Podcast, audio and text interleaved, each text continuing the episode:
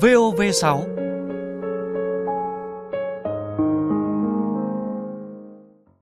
Thưa quý vị và các bạn, là một nhà báo, tác giả Lưu Vĩ Lân đã có nhiều bài viết về vùng đất Quảng Trị. Năm 1994, ông đã xuất bản cuốn sách Trở về chiến trường xưa để hướng dẫn tham quan nơi này và các địa danh diễn ra cuộc chiến tranh lịch sử tại đây.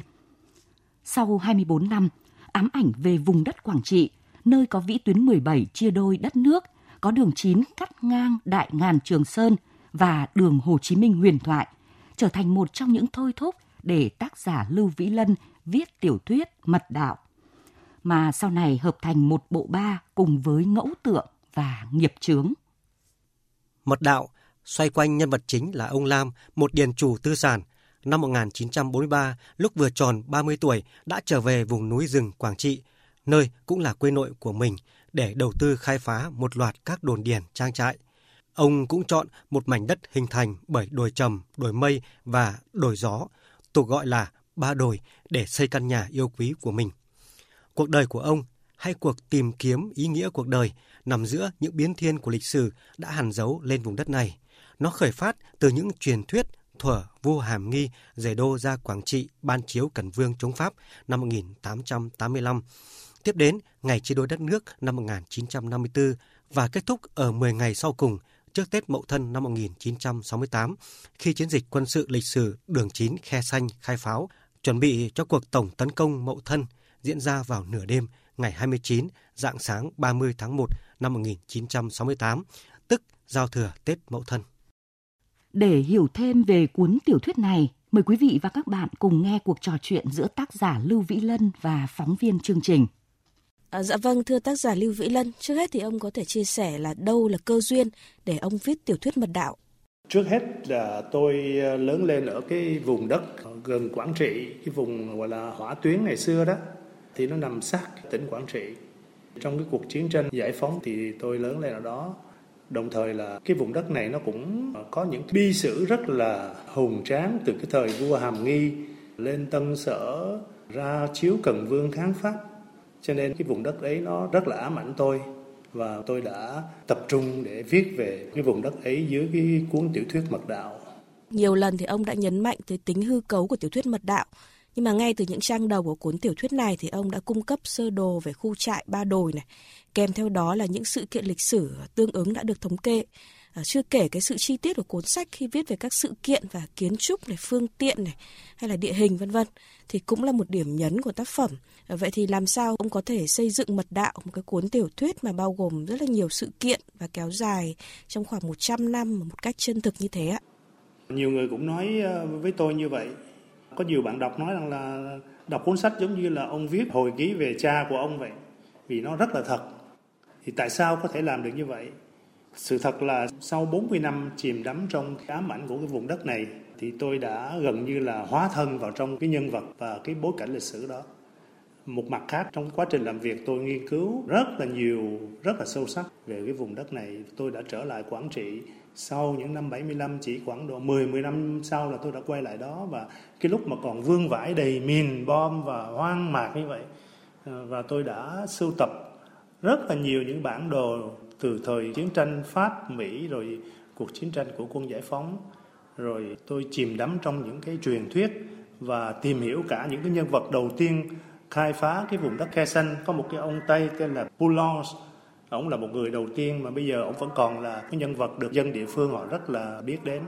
Thì nó chính là vì niềm yêu mến và những cái nghiên cứu đồng thời những nỗi ám ảnh mình đã có về vùng đất này thì tôi hóa thân vào đó. Và quả thật là cái câu chuyện nó đã diễn ra khá là chân thật.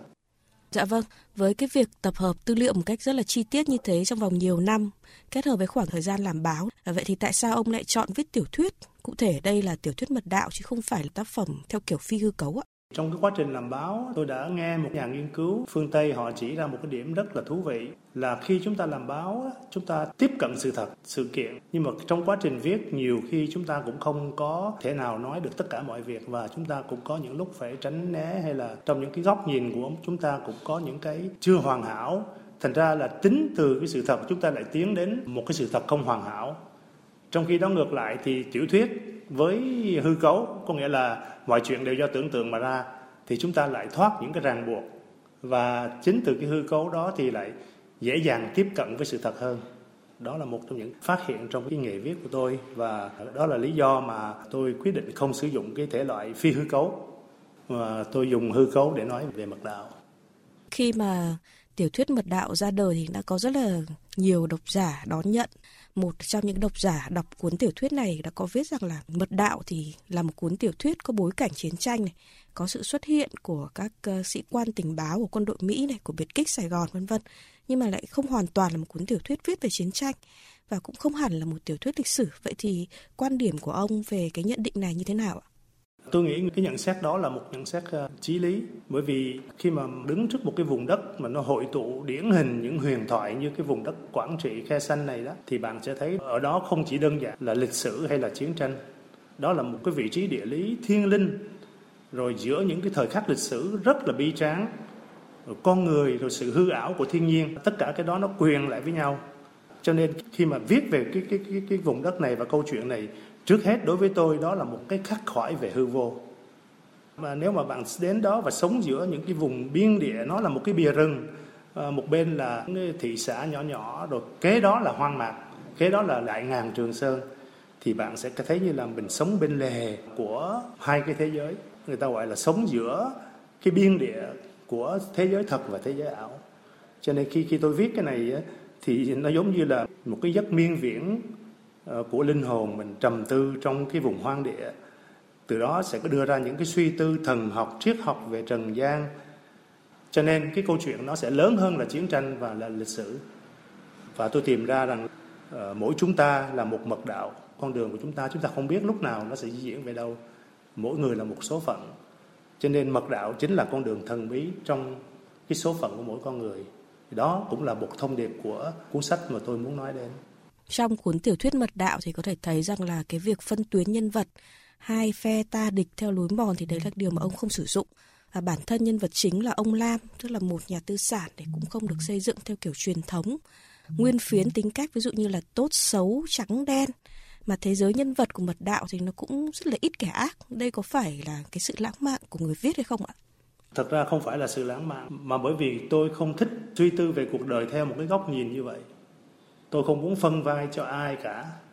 Và tôi để cho những cái nhân vật của mình xuất hiện trong cái cuộc đời và họ cọ sát vào nhau. Mà khi chúng ta không có buộc phải chọn phe ta địch thì chúng ta sẽ nhìn thấy ở mỗi bên đều có những cái điều đáng lưu ý. Đó là cái cách mà tôi tư duy về, về tiểu thuyết. Tôi không có muốn phân tuyến trong tất cả các tác phẩm của tôi đều không có cái sự phân tuyến ác xấu hay là trắng đen rõ ràng hết tất cả một cái đối với tôi từ màu trắng tới màu đen là một cái sự chuyển hóa của những cái tông màu xám các loại xám nhạt chuyển qua thành ra không có một cái gì đen dứt khoát và không có cái gì là trắng dứt khoát đó là cái cách tư duy của tôi khi viết tiểu thuyết Vâng thưa ông, mảnh đất Quảng Trị, bối cảnh chính của tiểu thuyết mật đạo thì có ý nghĩa như thế nào đối với ông ạ? Bây giờ thì tất cả mọi cái nó đã chìm vào quên lãng rồi cách đây một hai năm trước cái đại dịch tôi trở về Quảng Trị đó thì cô rất là buồn cười là cách đây khoảng 30 năm tôi đi về nghiên cứu ở, Quảng Trị đó thì khi tôi đi trên con đường một cái nhánh của đường Hồ Chí Minh đi qua cái căn cứ Khe Xanh gọi là căn cứ Tà Khơn một cái nơi ác liệt nhất của cuộc chiến tranh đó thì lúc đó là toàn còn mìn rừng rậm. Thì bây giờ cô có tưởng tượng là là cái con đường phía trước cái căn cứ đó bây giờ là một con phố với nhà gạch xây hai bên hết rồi. Còn cô đi vào cái di tích đó như là đi vào một cái hẻm. Ờ, thành ra là một cái sự đổi thay đó ghê gớm lắm và tất cả nó bỗng nhiên bị chìm vào quên lãng hết. Chứ vị tuyến 17 mà vùng Quảng Trị này đó lúc bấy giờ nó là trung tâm của cuộc xung đột toàn cầu. 50 năm trước đó, là hai thế giới đông tây đụng độ cụ thể là đụng độ ở vị tuyến 17 đó cho nên là đó là một cái nơi rất là bi tráng và mang cái dấu ấn của thời đại. Ngày xưa miền Bắc mình có cái bộ phim là vĩ tuyến 17 ngày và đêm, rất là nổi tiếng. Và cả thế giới, người ta coi cái hàng rào điện tử McNamara để cắt ngang cái xương sống của đường mòn Hồ Chí Minh. Ờ, ý định của Mỹ là như vậy và tất cả cuộc chiến đầu cổ thành Quảng Trị. Nhưng bây giờ thì thời gian nó mai một đi rồi, thành ra người ta thấy là có thể nó không còn quan trọng nữa. Nhưng mà ờ, trong lịch sử thì đó là một cái cột mốc và một vị trí rất là quan trọng của thời đại. Cuốn tiểu thuyết Mật Đạo thì sắp được lên sóng chương trình đọc truyện dài kỳ của Ban văn học nghệ thuật VV6. À, vậy thì ông có thể gửi đôi lời nhắn nhủ với quý thính giả khi nghe chương trình không ạ? Vâng, tôi rất là cảm ơn được à, đài đưa lên đọc cho bạn đọc cùng chia sẻ.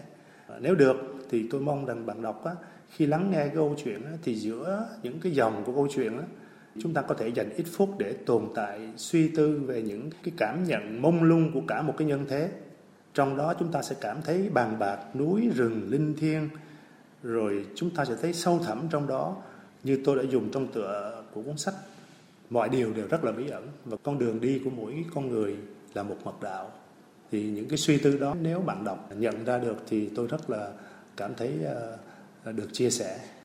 Dạ vâng, xin cảm ơn tác giả Lưu Vĩ Lân ạ.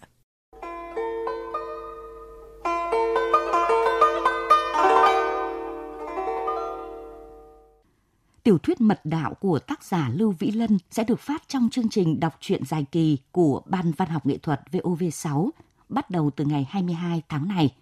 Quý vị và các bạn có thể đón nghe vào lúc 13 giờ, phát lại vào lúc 19 giờ cùng ngày trên tần số FM 96,5 MHz hoặc qua trang điện tử của chúng tôi vov6.vov.vn.